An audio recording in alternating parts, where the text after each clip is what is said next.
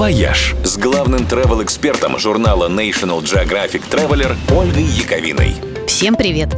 25 апреля – Международный день едва ли не самых забавных и мимимишных существ на нашей планете – пингвинов.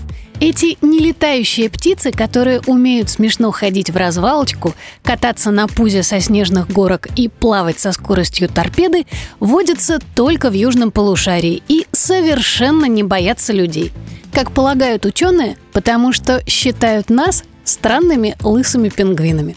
Поэтому с ними запросто можно пообщаться даже в дикой природе.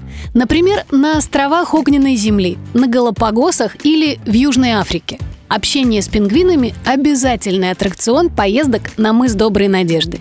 А еще их всегда много на пляже Баулдер-Бич неподалеку от Кейптауна – на австралийском острове Филиппа можно увидеть призабавнейший парад пингвинов, когда утром вся огромная колония дружно отправляется на океан, а вечером не менее дружно возвращается к гнездам.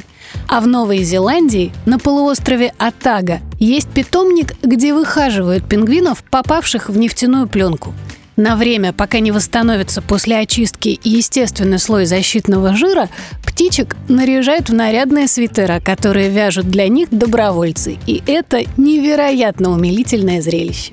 И есть в мире место, где с пингвинами можно не только погулять, но и поплавать. И находится оно, как ни странно, не в снегах, а в жарком Дубае, Пингвинятник расположен в крытом горнолыжном комплексе «Ски Дубай». И среди вариантов общения с его обитателями есть и совместные водные процедуры. Людям для них, конечно, выдают гидрокостюмы для подлетного дайвинга.